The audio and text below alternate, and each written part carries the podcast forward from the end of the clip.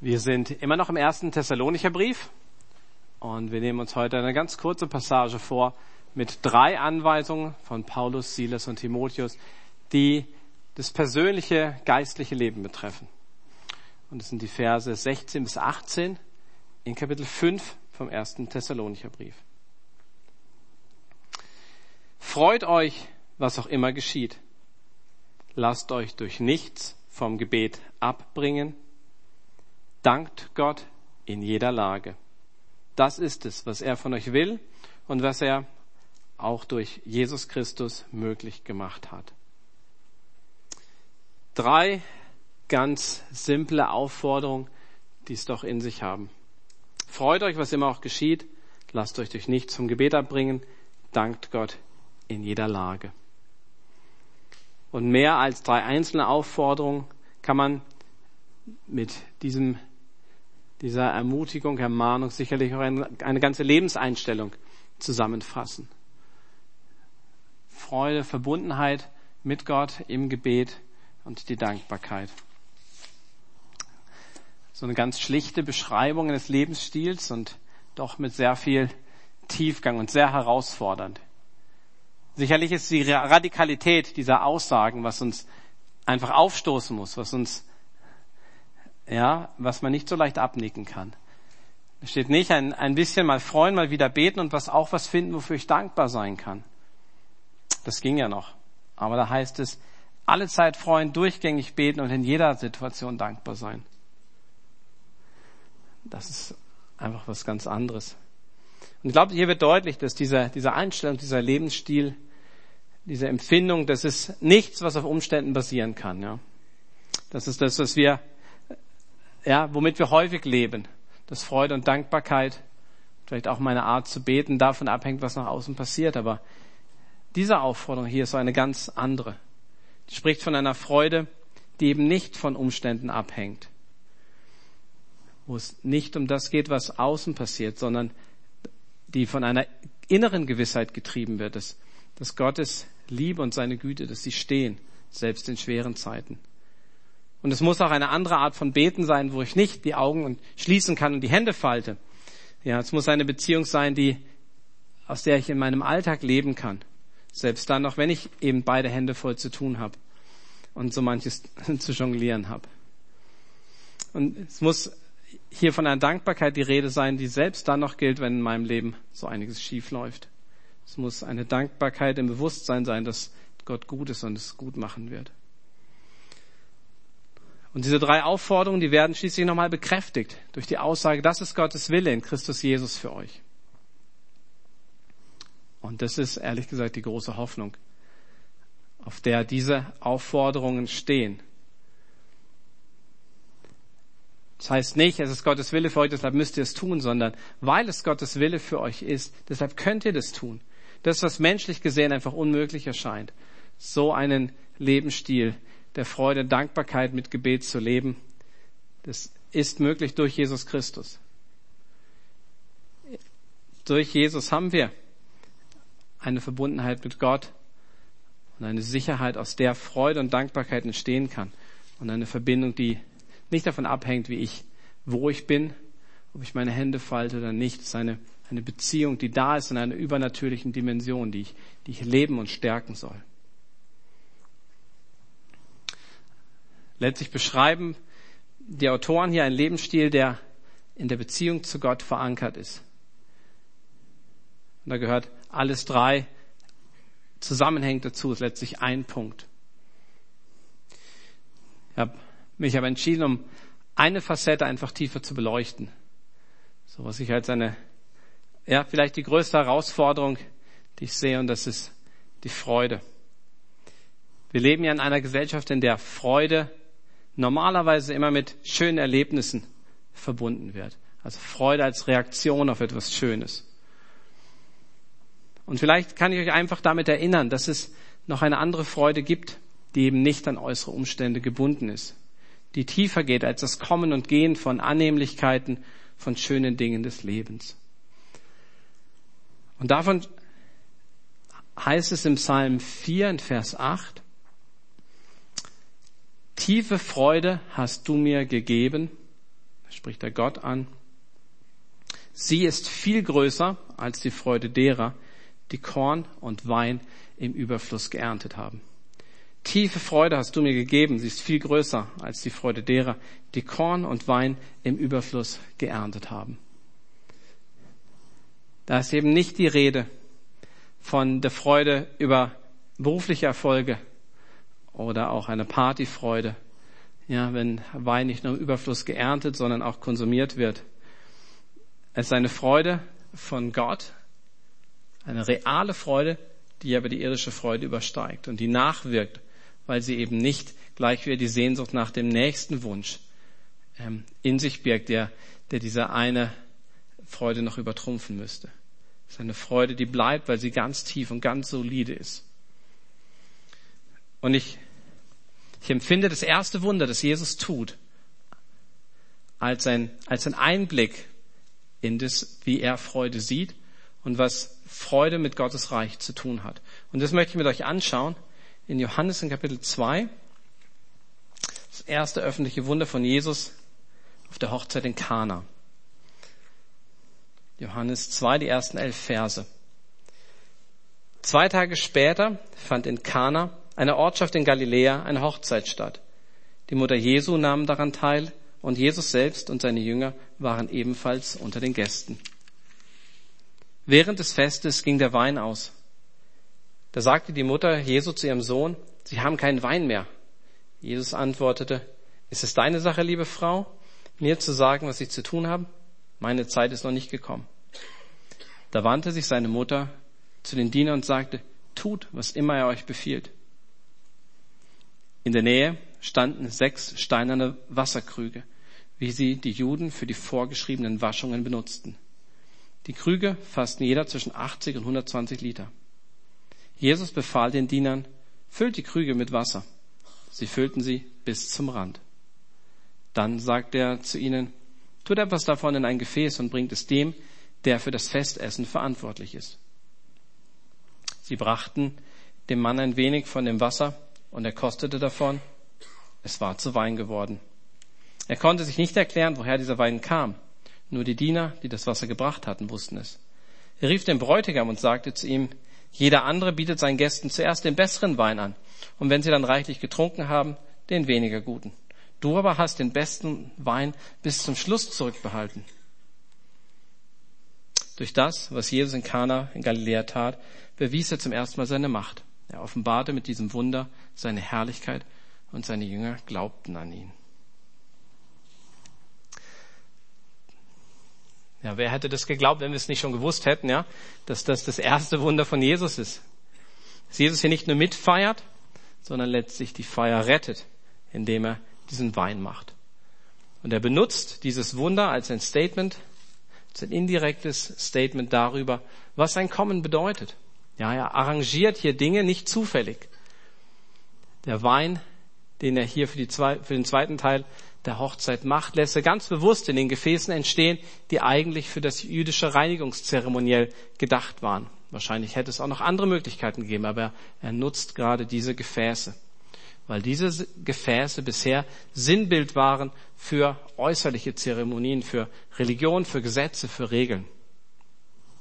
Und in diesem ersten Wunder, da widmet Jesus diese Gefäße um, damit sie diesen neuen Wein von Jesus fassen können. Und damit wird dieses erste Wunder, das auch für sich steht, auf einer anderen Ebene zu einem Symbol für die neue Botschaft und für das, was es bedeutet, wenn Jesu Reich anbricht. Jesus sagt, ich bin gekommen, um etwas ganz Neues zu bringen. Einen neuen Bund, der ganz anders ist, als ihr ihn bisher kennt oder verstanden habt. Nicht Zeremonien, Religion, Gesetze und Regeln. Es geht nicht um äußere Waschung, sondern es geht um eine innere Veränderung und eine lebendige Beziehung zu Gott. Und dafür ist nicht zuletzt der Wein hier diesem Wunder Symbolen ein Sinnbild für Freude in der Beziehung zu Gott. Im Römerbrief schreibt Paulus auch, das Reich Gottes, das zeichnet sich durch Gerechtigkeit, Frieden und Freude im Heiligen Geist aus. Und deshalb ist die Ankündigung Jesu oder der Geburt Jesu auch eine Freudenbotschaft, die die Engel den Hirten auf dem Feld bringen. Sie sagen, ihr braucht euch nicht zu fürchten. Ich bringe euch eine gute Nachricht, die im ganzen Volk, über die im ganzen Volk große Freude herrschen wird. Heute ist euch in der Stadt Davids ein Retter geboren. Es ist Christus der Herr. Lukas 2. Und da bin ich froh, dass ich die Verbindung zu unserer Adventszeit noch geschafft habe.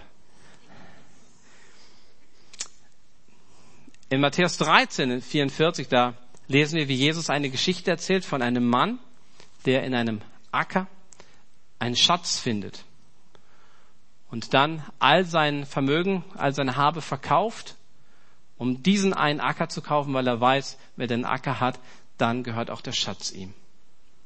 Und es das heißt dort ausdrücklich, aus Freude macht er das. Aus Freude ist er bereit, alles zu verkaufen, um diesen einen Acker mit diesem Schatz zu haben. Im übertragenen Sinn bedeutet das nicht, dass er seine Errettung erkauft. Hier geht es um, um Nachfolge, die mit Kosten verbunden ist, ein Opfer, etwas, das ich aufgebe. Und wir wissen alle, dass so etwas nur Sinn macht, wenn ich weiß, was ich andererseits gewinne und es dann auch bereit bin, mit Freude zu machen. Also wenn wir uns fragen, wie komme ich zu einem radikalen Lebensstil der Nachfolge, dann ist dieses Gleichnis die Antwort. Ich muss den Schatz sehen. Wenn ich Jesus sehe und erkenne in seiner Größe, in seiner Herrlichkeit, in seiner Schönheit, dann werde ich bereit sein, auch etwas loszulassen, weil ich, weil ich weiß, weil ich ergriffen bin, weil ich spüre, dass Jesus zu haben, mit ihm unterwegs zu sein, ihm nachzufolgen, mehr wert ist als alles andere. Und dieser, diese Freude, auf diese Weise Teil von Gottes Reich zu sein, aus, aus dieser Freude fließt eben unsere Nachfolge. Und deshalb gehören Glaube und Freude untrennbar zusammen, weil mich mein Herz eben nicht so zufrieden und so glücklich macht wie Jesus, wenn ich mich mit allem, was ich bin und habe, auf ihn werfe. Und diese tiefe Freude in der Beziehung zu Jesus, etwas, was der Heilige Geist schenkt, die bleibt auch bestehen, eben dann, wenn die Umstände schwer sind. Und das bedeutet nicht, dass wir alles wegstecken sollen, ja? So eine Art Superman, an dem alles abprallt und mich nichts anrührt. Überhaupt gar nicht. Gefühle haben ihren Platz. Wir sind mit Emotionen geschaffen. Und auch Jesus hat diese Gefühle zum Ausdruck gebracht. Er hat heiligen Zorn gespürt, genauso wie Trauer und Angst. Gott sagt von sich selbst, dass er ein Gott des Trostes ist. Und er fordert uns auf, mit den Weinenden zu weinen. Und meine letzte Woche war auch von vielen schwierigen und traurigen Momenten geprägt. Und doch macht Gott mich und uns darauf aufmerksam, dass es durch Gott und seine Kraft eben möglich ist, dass das, was draußen ist, was die Umstände sind, nicht gleichbedeutend sein muss mit dem, was in mir drin passiert. Paulus formuliert es im zweiten Korinther in Kapitel 6, Vers 10 so. Wir erleben Dinge, die uns traurig machen. Und doch sind wir immer voll Freude. Wir erleben Dinge, die uns traurig machen und sind doch immer voll Freude. Ich glaube, das konnte er nur sagen, weil er diesen Blick auf den Schatz hatte. Er hat diesen Blick auf Jesus nicht verloren. Und er hat sogar gerade in diesen schwierigen Momenten der, der Verfolgung des Unrechts, das ihm geschehen ist, die Nähe Gottes auf eine besondere Weise gespürt. Und er wusste, dass sich dieses Opfer, das, was er für Jesus erleidet, lohnt. Und dass es über alle Maßen übertroffen wird ähm, durch das, was ihn in Gottes Gegenwart erwartet.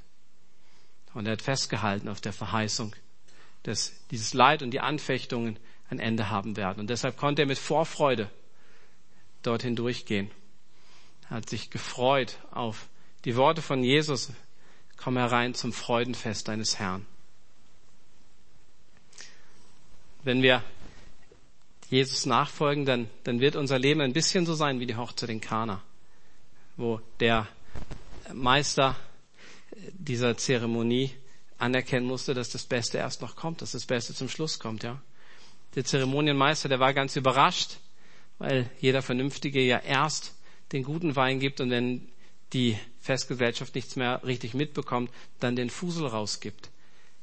Und so ist ein bisschen auch die Welt, ja, das Beste erstmal zuerst, um uns ein bisschen einzufangen.